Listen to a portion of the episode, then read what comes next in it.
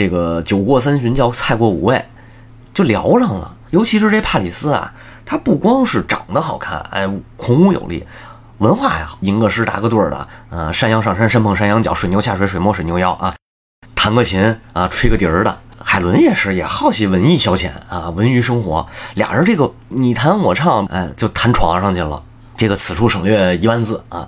第二天早晨啊，帕里斯跟海伦商量，你说咱俩就已经这样了。怎么办啊？海伦说：“那怎么办啊？咱一块儿走呗。那老帮太回来，我也不待见他，是不是？他比我大那么多岁数，哪像你啊？精明强干，是吧？”那帕里斯说：“那当然好了。可是我这手底下这么多人。”海伦不要紧，你看啊，这个斯巴达国库啊，还挺有钱的。咱俩啊，把老莫那点钱卷喽，分给你手底下人，堵他们嘴。哎，这不就顺理成章了吗？这帕里斯一拍大腿，得了，就这么办吧。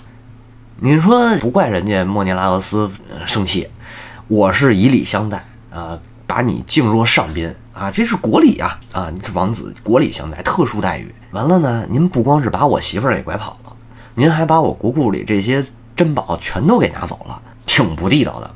可是帕里斯啊，把这个手底下人堵了嘴了啊，都支持他了，带着钱带着人跑了，跑哪儿去了？